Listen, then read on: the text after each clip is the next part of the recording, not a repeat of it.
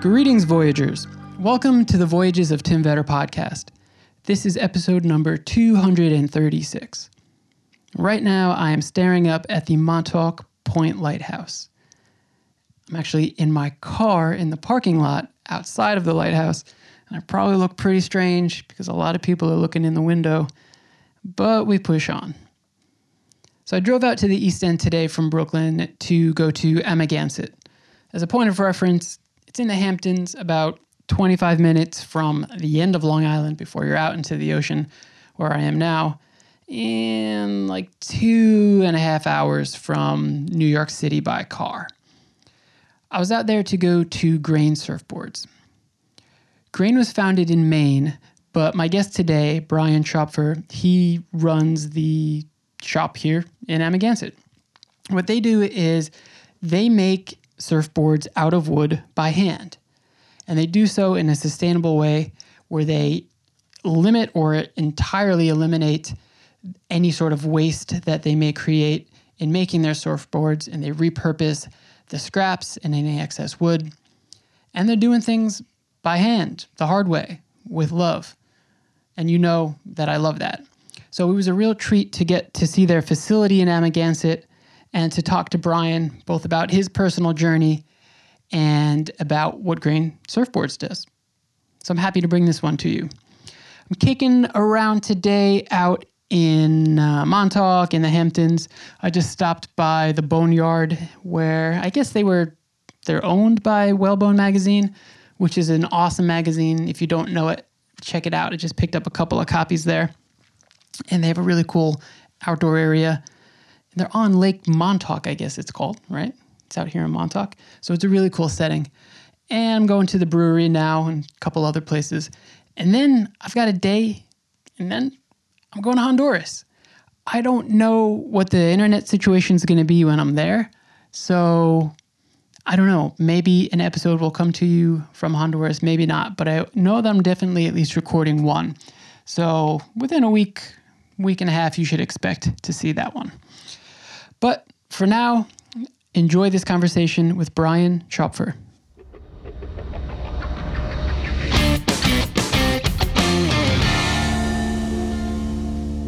Um, so were you still doing stuff like uh, remotely during COVID, or were you just?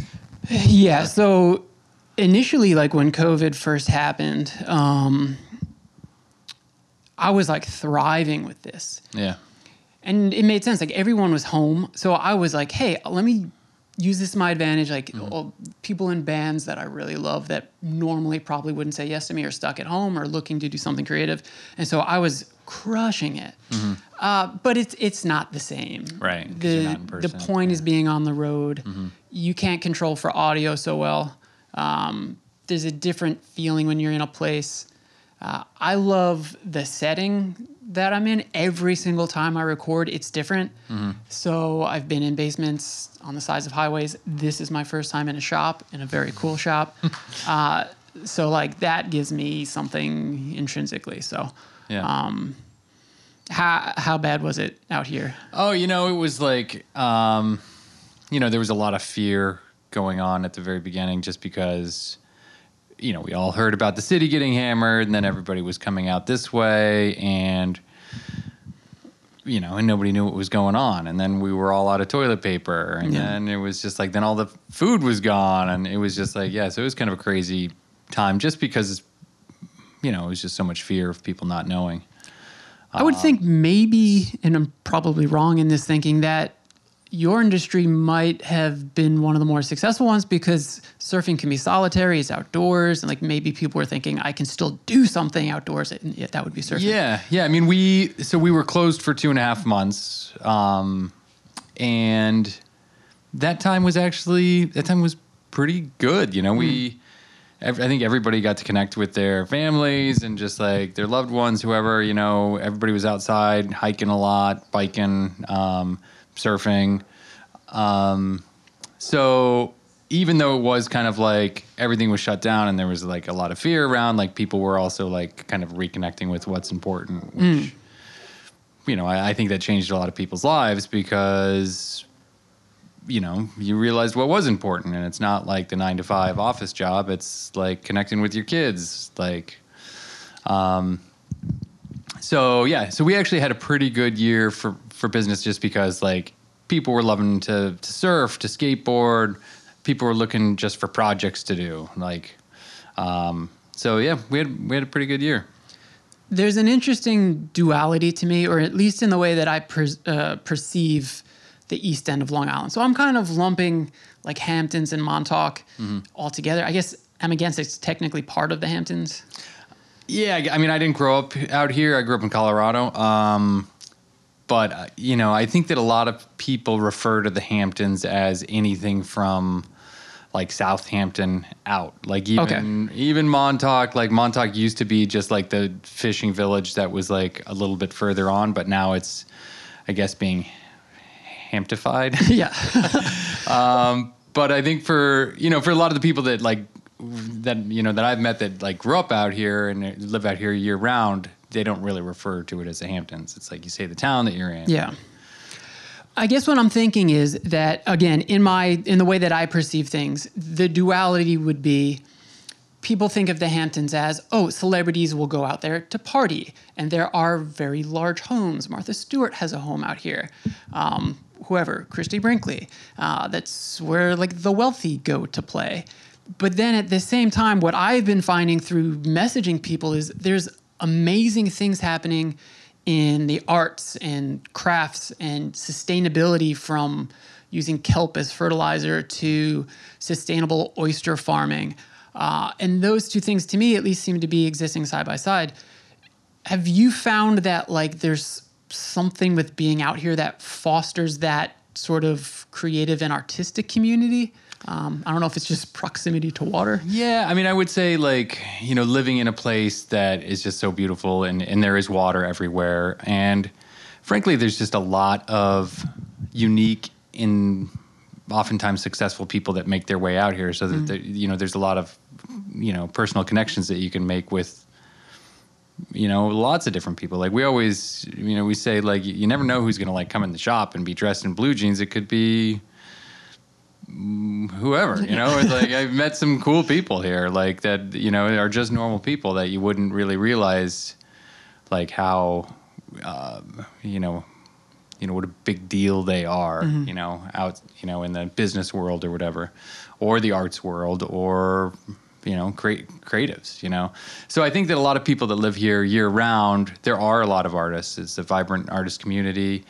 You know the problem and it's just gotten worse with covid is just that you know the price of real estate has gone up the rents have gone up so a lot of the uh, the folks that are not super wealthy are just getting kind of squeezed out of this place, which is kind of a bummer. I've only been here for six years, um, but it's definitely a challenge that I'm seeing, and you know, it's kind of a bummer. Um, but I mean, I, I see people whose like grandparents grew grew up out here, and you know, and they're getting squeezed out. And I mean, that's a that's a real bummer. Yeah, it's a, I guess a familiar story to Brooklyn and the city as well. Um, it's weird. I, I've noticed that a lot through doing this podcast.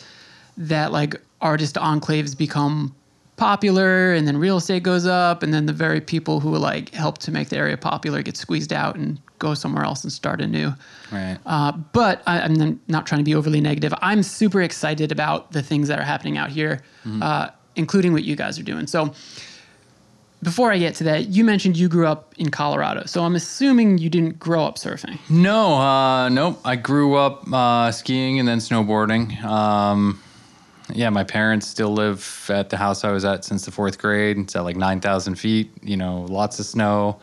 Uh, you know, and I, you know, I did a bit of swimming and we did some coastal vacations, but never really surfed. Actually, the first first wave I really caught was in uh, Hawaii on my honeymoon. Um, my wife and I went went there, uh, and I was in Waikiki and uh, was just walking down the beach and saw somebody renting boards and took it out and just basically paddled out as far as I could till my arms couldn't go anymore, and then just turned around and rode it all the way in, and and that was that was it. I was kind of a big um, sailor at the time. I was living in uh, Newport and so I was really enjoying the, um, you know, the wind and boats and stuff because that was something that I'd never really experienced. I basically, after I finished college, I moved to North Carolina for a short bit, that, but then made my way up to New England um, and stopped in Newport, Rhode Island, where I met my wife, and you know ended up staying the winter, and then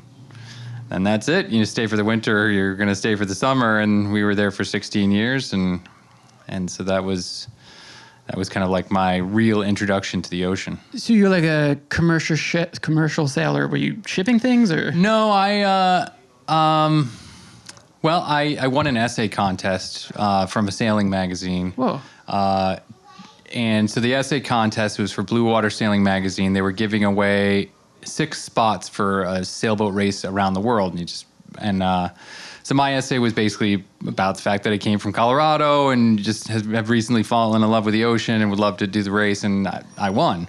Did you know how to sail already? I knew a little bit about sailing. Yeah, like a, f- a friend of mine that actually I was visiting up in Rhode Island. He had a 22 foot sailboat, so we were, you know, we were sailing around doing crazy, stupid things in a sailboat, and so we got. Um, yeah, so like I, I was, I was very much falling in love with the ocean and sailing, and so once I got that opportunity to do the sailboat race, then kind of everything changed. Uh, I started teaching sailing. I was doing sailboat deliveries back and forth from the Caribbean.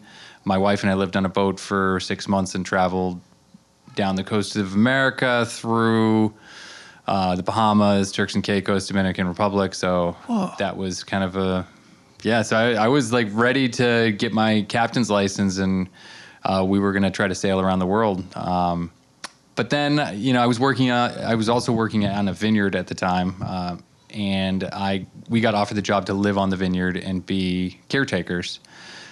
So we looked at that opportunity as a great way to start our family, and and that's what we did. How did you do in the race?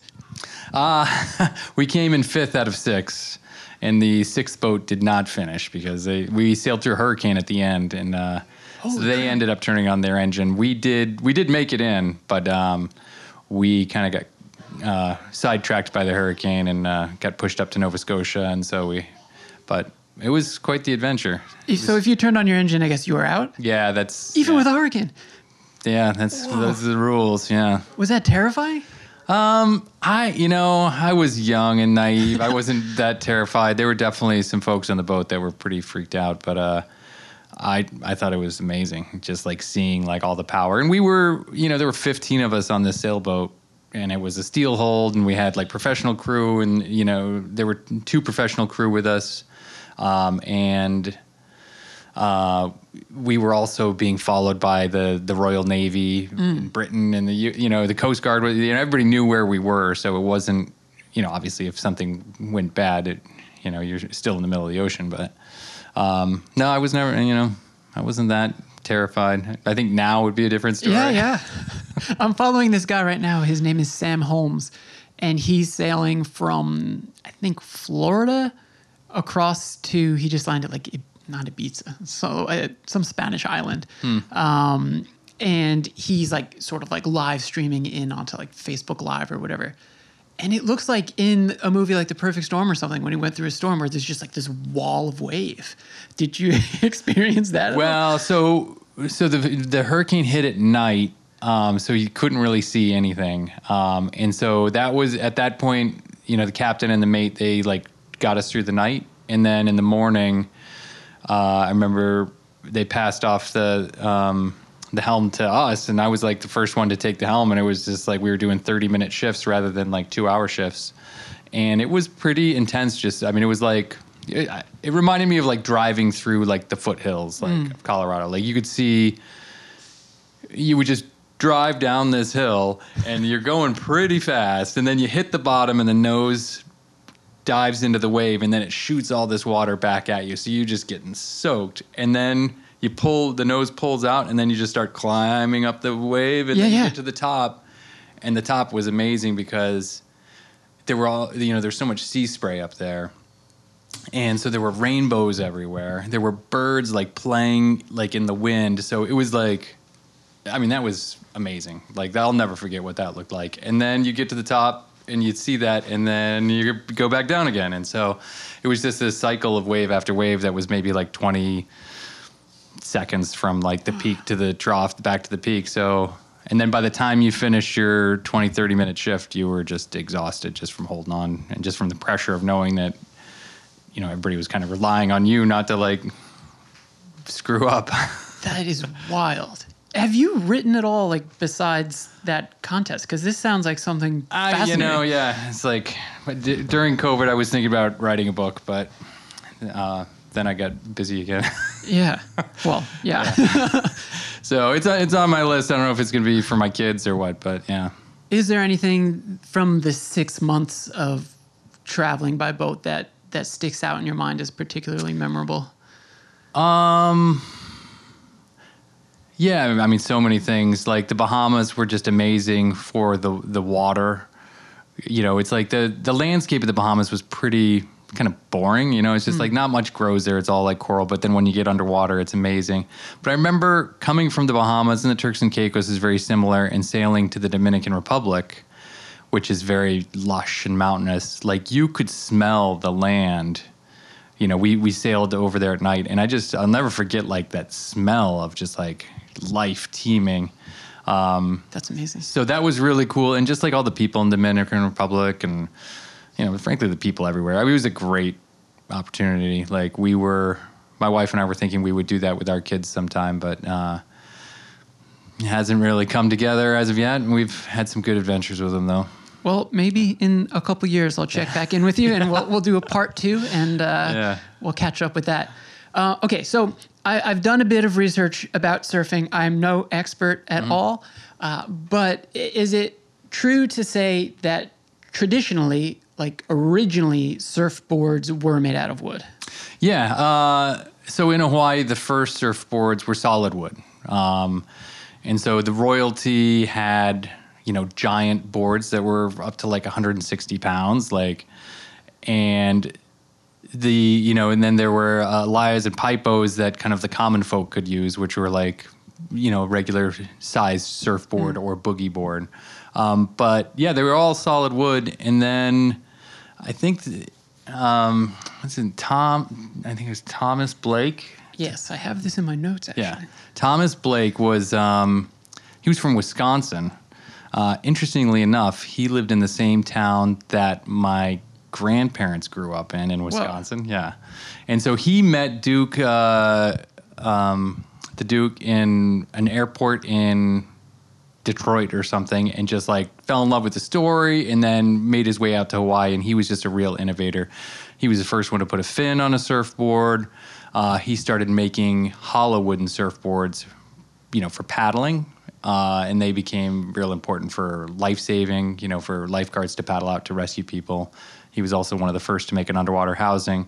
So so there were kind of like hollow wooden surfboards that he was like kind of like huge in producing. But then shortly after that, like the surfing craze started to catch on and styrofoam came about and it's just a much cheaper way to do it, even with all the environmental problems of that comes up with. and that the popularization came after like um, people were stationed in the Pacific during World War II.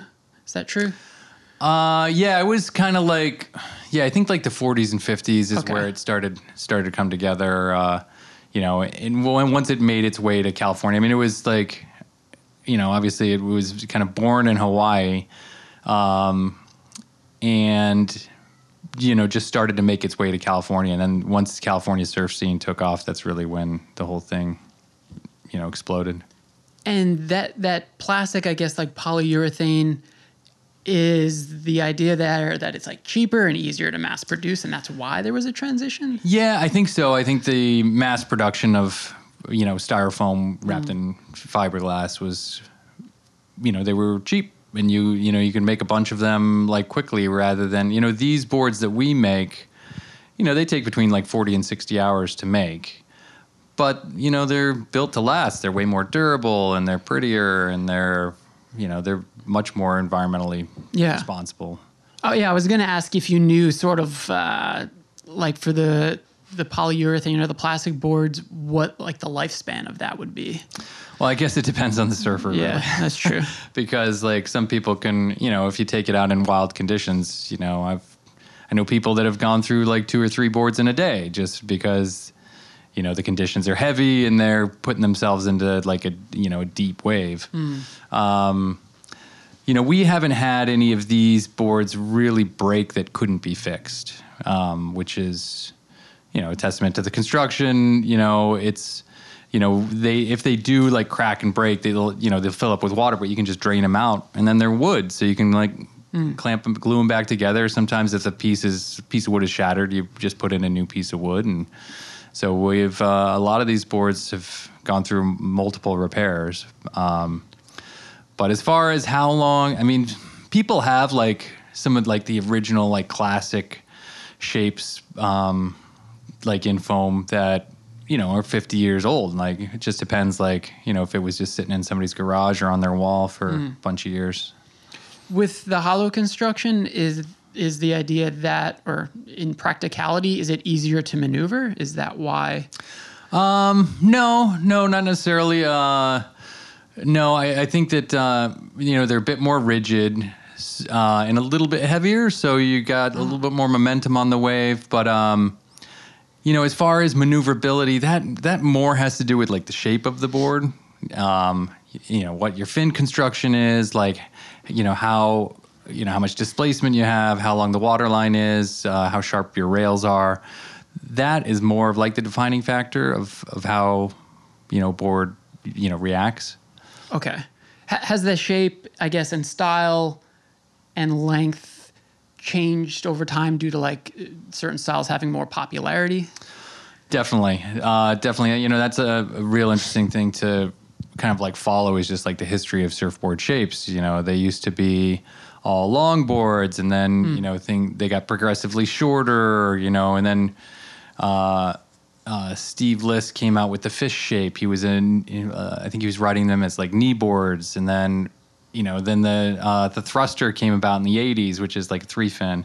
Um, you know, now they're making. I mean, they've been making them for a bit, like asymmetrical boards, which are not, you know, like they're, they're made for like a specific wave or a specific break. Because if if it's always if you're always going left at your specific break and, and you like the way you know you can make a board that only goes left you know? So people you know there's there's some crazy designs out there now that you can you can see. I mean a lot of those things are you just can't really do that in wood. We've we've done some some funky things in wood more more the folks up in maine uh, which is where grain started. Um, i've seen some of the you know they get a little bit more experimental up there but what we do is more based on we've got an internal frame so that is you know that's really where the magic is because it's got uh, you know the volume is kind of set the uh, the width you know the bottom contours and so we're basically building around that internal frame Okay. Now, in the many things that I heard you say you've done, I didn't hear you say anything to do with woodwork or craftsmanship. um, so, where in your evolution of skills and interests did that come into play? Yeah, so my my grandfather was a craftsman. Uh, he would always come. He lived in Wisconsin, but while we were living in Colorado, whenever he would come visit, you know, we were always just building something. You know, either a, you know a seat bench with storage or a pantry closet. You know, we it was always just kind of like fun helping him build things.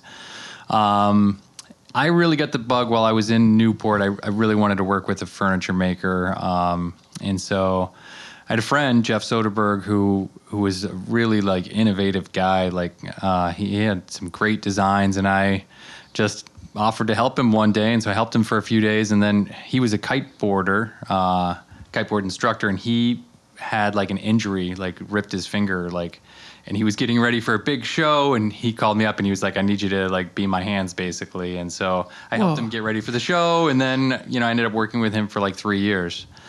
Um, and then I, I guess the big change. So I gained. That's where I gained most of my skills. Um, and I was kind of doing finish carpentry, just like side jobs as well. Um, but then I think the big, uh, big opportunity I had was when I was living on on a farm in Rhode Island. It was a vineyard. I was the property manager, and so I had a shop there. And whenever we had a tree fall down, I would just pull the log aside, paint the ends, and found a guy that could come out once a year and cut the lumber up.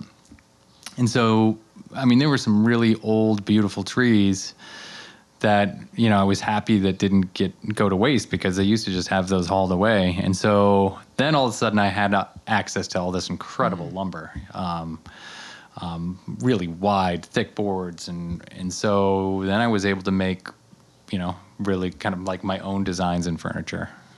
And then I guess you transitioned from there to Maine, or did you come here? No, I was I was actually still um, I was still living in Rhode Island, and my brother-in-law, who who lives here in Amagansett, uh, he grew up in Maine, and he was he's a surfer, uh, and so he was like, we should go do this together up in Maine at the grain shop. You know, he was like, I'm surfer, I'm from Maine, you're a woodworker, let's like have a weekend together and go build surfboards. And so we went up and did that.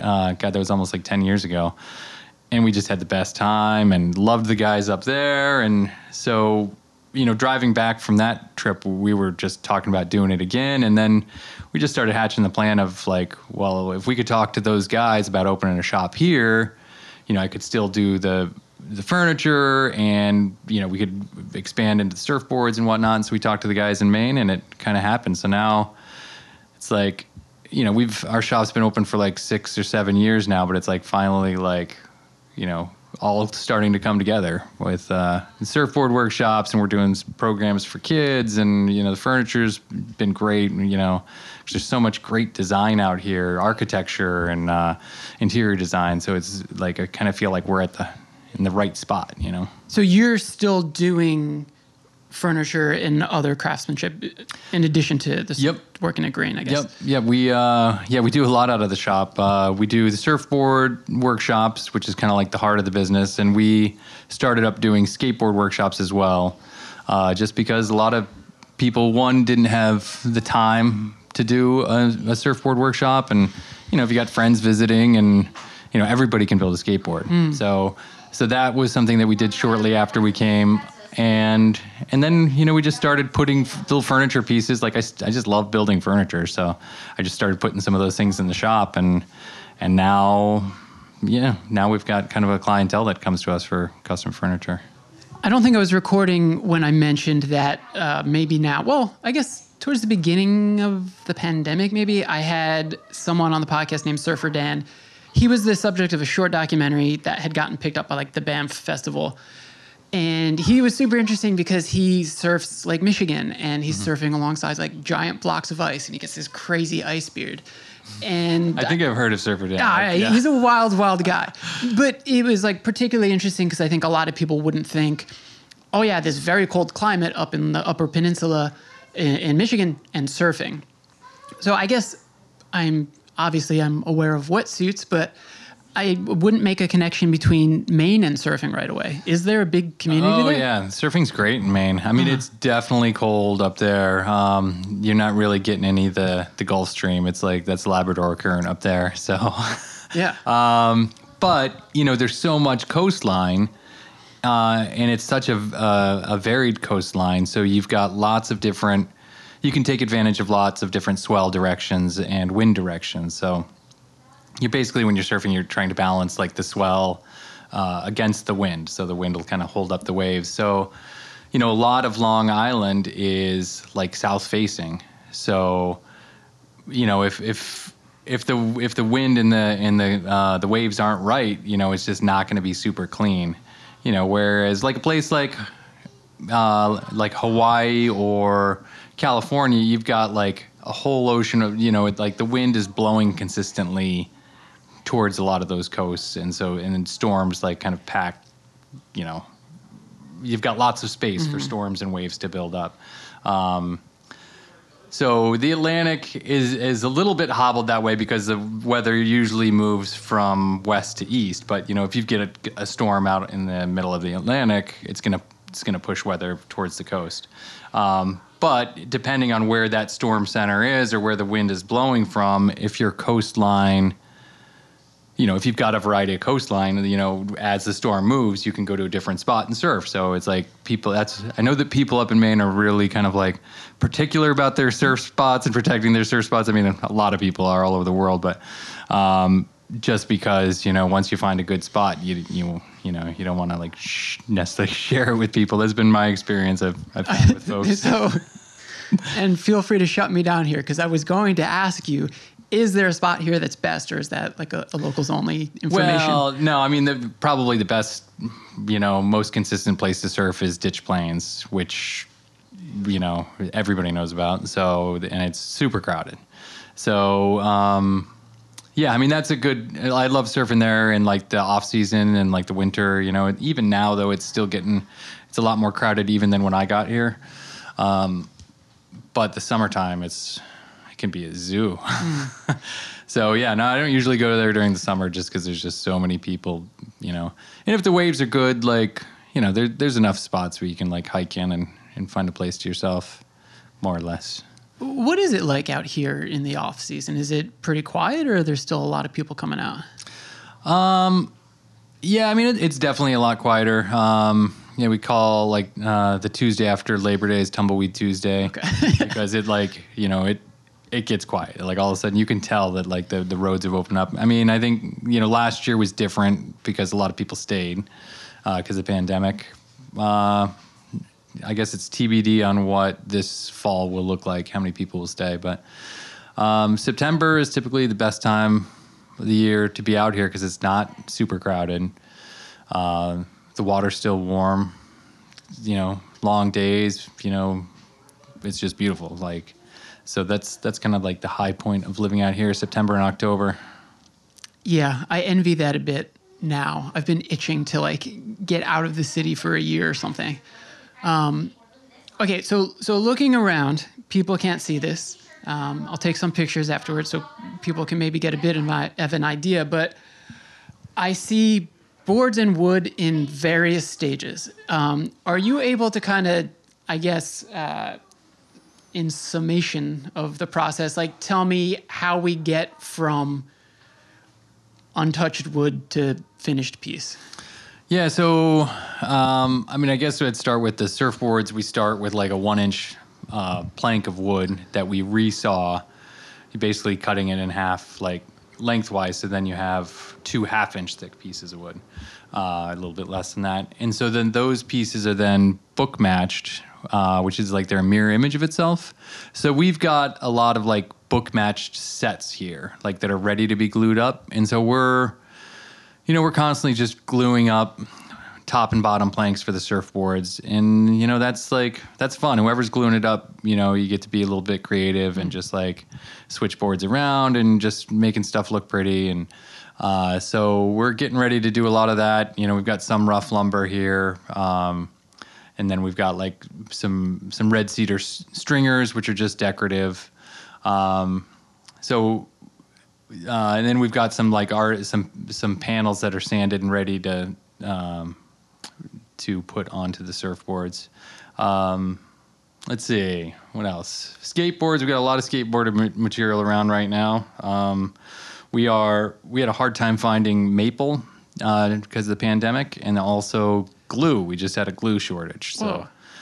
So, I mean, we use like a waterproof glue, and the maple we get is from uh, you know the Midwest, where it's like it's got a good springy quality for skateboards. Um, so we just recently got kind of our uh, supply chain under control. So now we are kind of pressing skateboards like crazy. So. You know, we're doing two or three presses a day. So there's a lot of skateboard parts around. Uh, we've got a f- couple uh, side tables that we're working on. Um, let's see what else we're making. Well, if if there for so next to me is what looks to me to be close to a completed surfboard. Is there a mold or like you always follow the same dimensions or there's like um, imaging or something like that that you use to to create them? Yeah, so we so it's really the internal frame. It, it the boards are hollow, but they're built around a frame like a, like an airplane wing. Oh, okay. Um, So depending on which board we're making, we've got a specific frame set for that, and so we've got you know twenty plus frames to choose from or boards to choose from. So uh, that's really like it starts by putting together the frame, and then you uh, you basically uh, adhere that to a set of bottom planks that are already like glued together and sanded and cleaned up. And then we're really just working on like building up the rails around. And so we have like these tongue and groove uh, pieces of wood that fit together that allow you to kind of like roll the rail up along along the side. So it, you get a nice tight joint, but you can actually, you know, you can bend it ar- around, you know, rounded part like the nose of the tail, but you can also, you know, round it up the board as the board gets thicker. Um, it's a little easier to show than I guess to describe. No, actually, that the the plane metaphor made a lot of sense to me. Uh, do do people ever request like very specific dimensions or like something customized just to them? Well, yeah, the, people definitely do. Um, it's certainly much easier to just go with one of our shapes because you know we do have like a pretty good variety of shapes to choose from.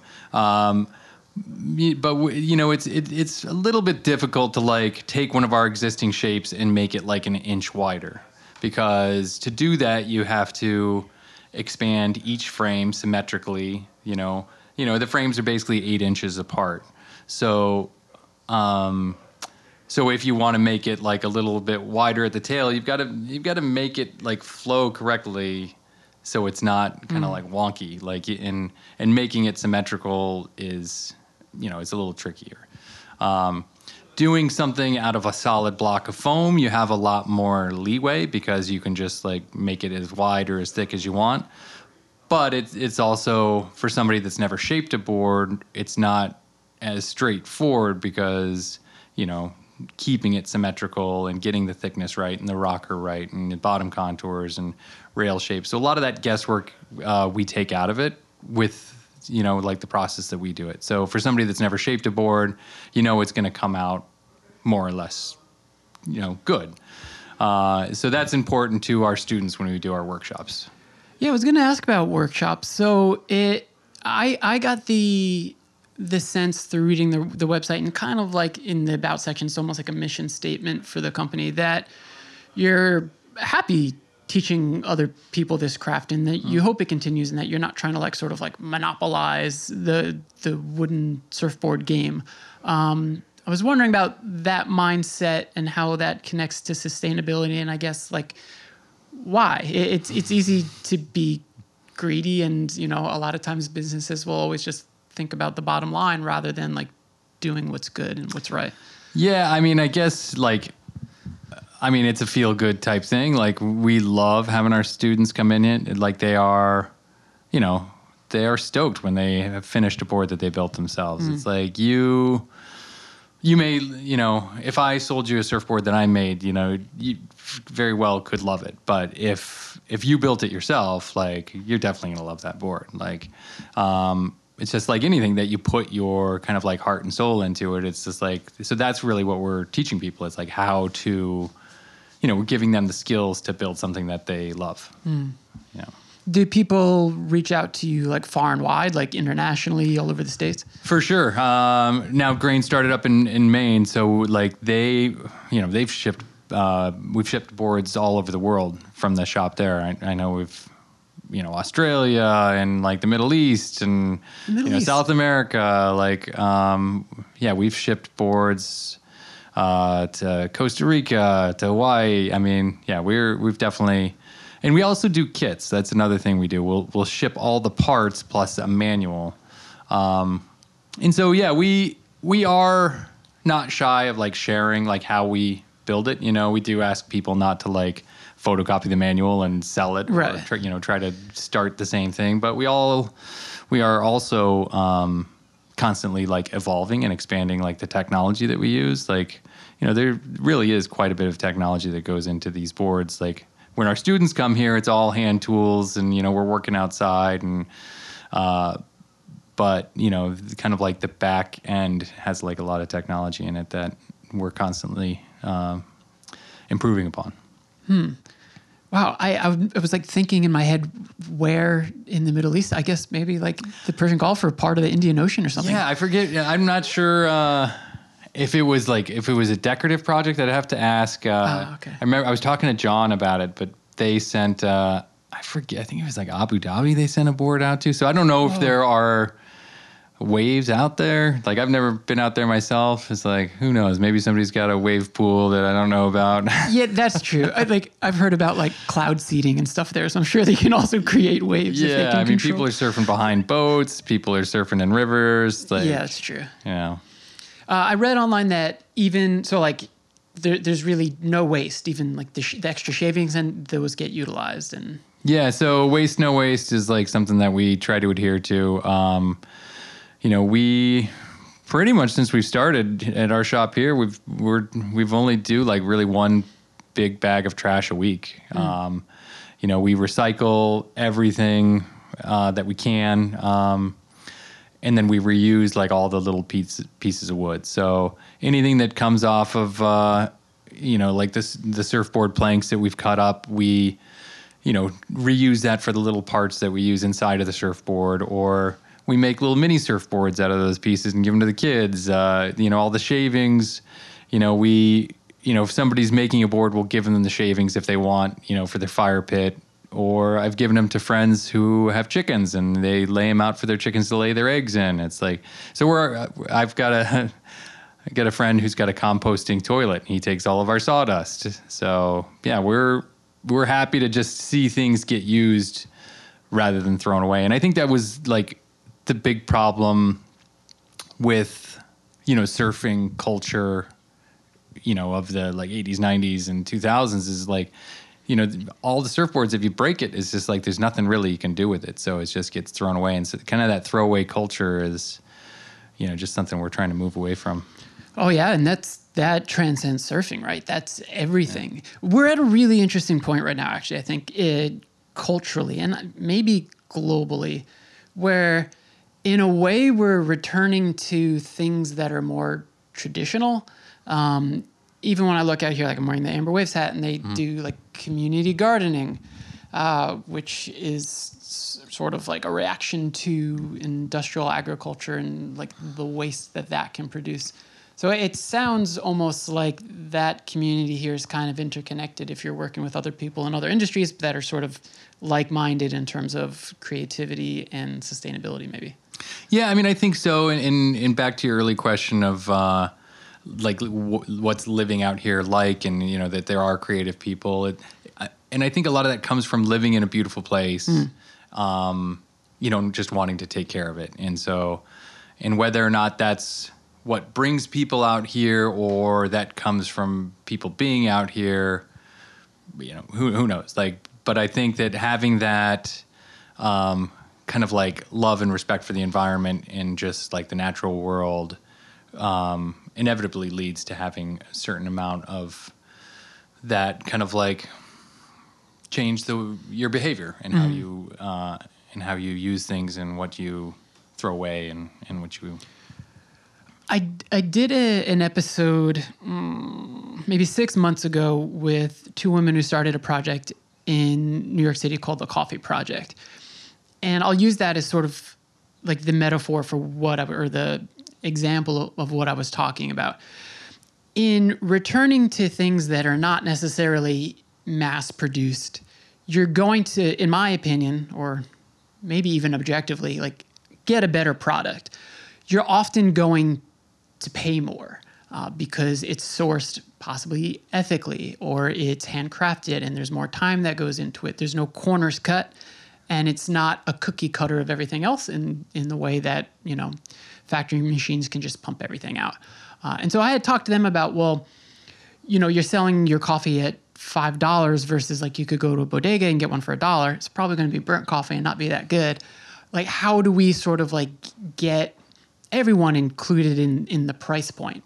You know, it maybe would be cheaper for me to go get a polyurethane surfboard, but is the idea though that like yeah, but you're probably over time going to pay for like five of those polyurethane surfboards because they're not going to be uh, as um, structurally Durable. sound, yeah, as durable. Thank you. Versus like something that they'd be getting from you guys. yeah i mean boy that's a that's kind of a big It's loaded. I'm not trying to put you on the spot, but I see this as as an important trend like that this this returning to things that are more homemade but i i also do recognize that like it's hard economically right now for people. Yeah, you know, and uh, I think that so much of like what people have been buying and using for years was just mass produced and cheap and you know made in China. And, and like it's cheaper to just buy a new one than to fix it for a lot of these things. And you know I think honestly looking at so many items that are in our lives like if you what's a, an example? Like a radio or a toaster or something. You know you can buy a toaster for like $19. Mm-hmm. but if you look at all the different parts that are in there it's like you could never like make a toaster for $19 Right. it's like That's a good point. no way. It's like so i mean mass production is great in that now everybody's got a toaster. But uh yeah i mean the toasters aren't as good as when you know bob's toaster shop like was pumping out 100 a week you know? It's like um, so I think get like I think definitely people are appreciating the quality and craftsmanship of like a handmade or you know just not a mass produced you know. Um, so that you know people are finding it but frankly a lot of people you know that's why the loaded question like the economic realities of the world are that not everybody is going to be able to afford a handmade surfboard or uh, you know a toaster that will last them a lifetime. It's it's um, and I don't know how you solve that. Um, Yeah. Well, I think there's also how you you mentioned earlier, sort of the appreciation for something handcrafted, whether you're doing it or some you know, or the fact that you know that the place that you're getting it from put in the time and the effort and had you know a good mission statement. I saw that you guys or, or some of your boards had artwork that was like sort of burned into it.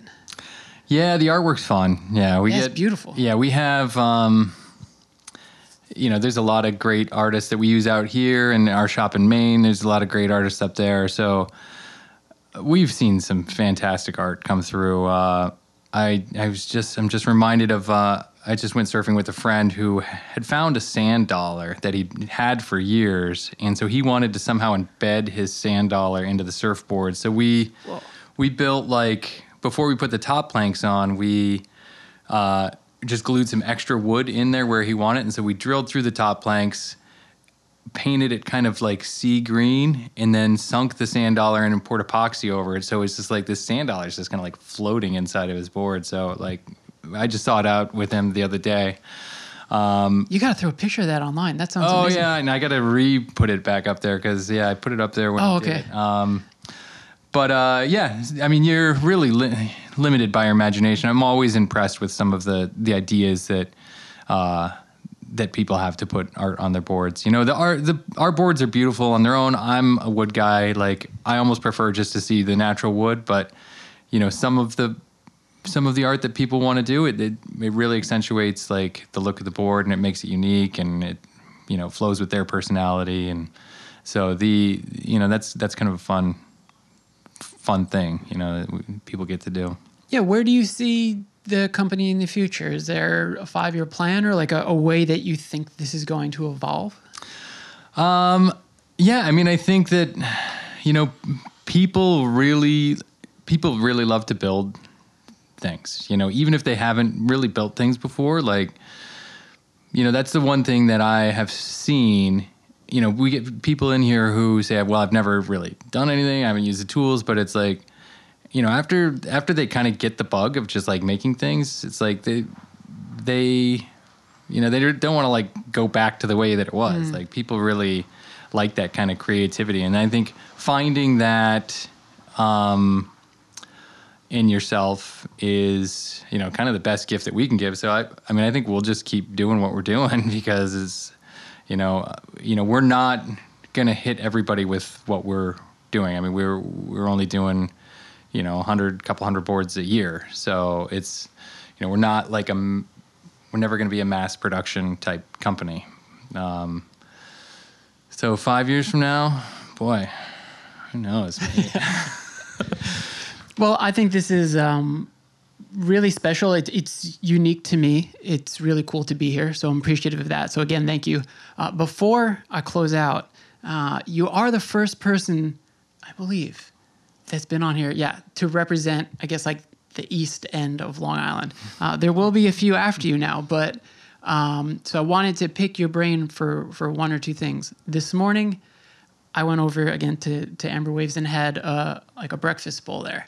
Um, they have like a really beautiful sort of like sitting garden area before you get out to the farms.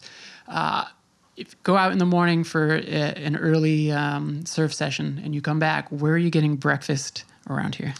Um, well, my normal spot would be Goldberg's. Uh, great bagels. Uh, and after, you know, I usually don't have breakfast before I surf because you get kind of crampy out there. So I'll have like, you know, maybe a little like a banana and uh, like a cup of coffee, but then you're pretty ravenous by the time you, you know, it's like 11 o'clock or whatever and you haven't had anything to eat and you just like had like a monster workout. So, yeah, uh, nice big bagel with uh, eggs and cheese and hash browns and sausage, all that good stuff on there. Nice, nice. Where are you going uh, for a beer around here? Ah, boy, for a beer, I like to go over to the brewery. Yeah. uh, Montauk Brewery is is a great spot. Those guys are awesome. Awesome. All right, and last one, uh, one dinner spot. Someone comes in for 24 hours.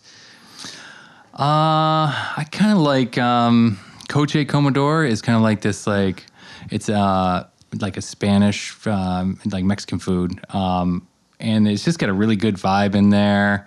Um, yeah, good food. It's close. It's just you know we could we could walk or skateboard there from here. Sweet. And I'll, I'll throw out. Uh, I don't know if she's there or they are there more than just weekends now, but you mentioned Ditch Plane, so Ditch Witch is uh, Ditch Witch is food, yeah food truck sort of uh, setup. yeah they they are uh, Ditch Witch has been uh, on the beach longer than I've been here. So uh, yeah, Oh, yeah. yeah they're uh, they're great. Great. I mean it's great food. You know it's not just like fast food. Right. They really do quality food out of there.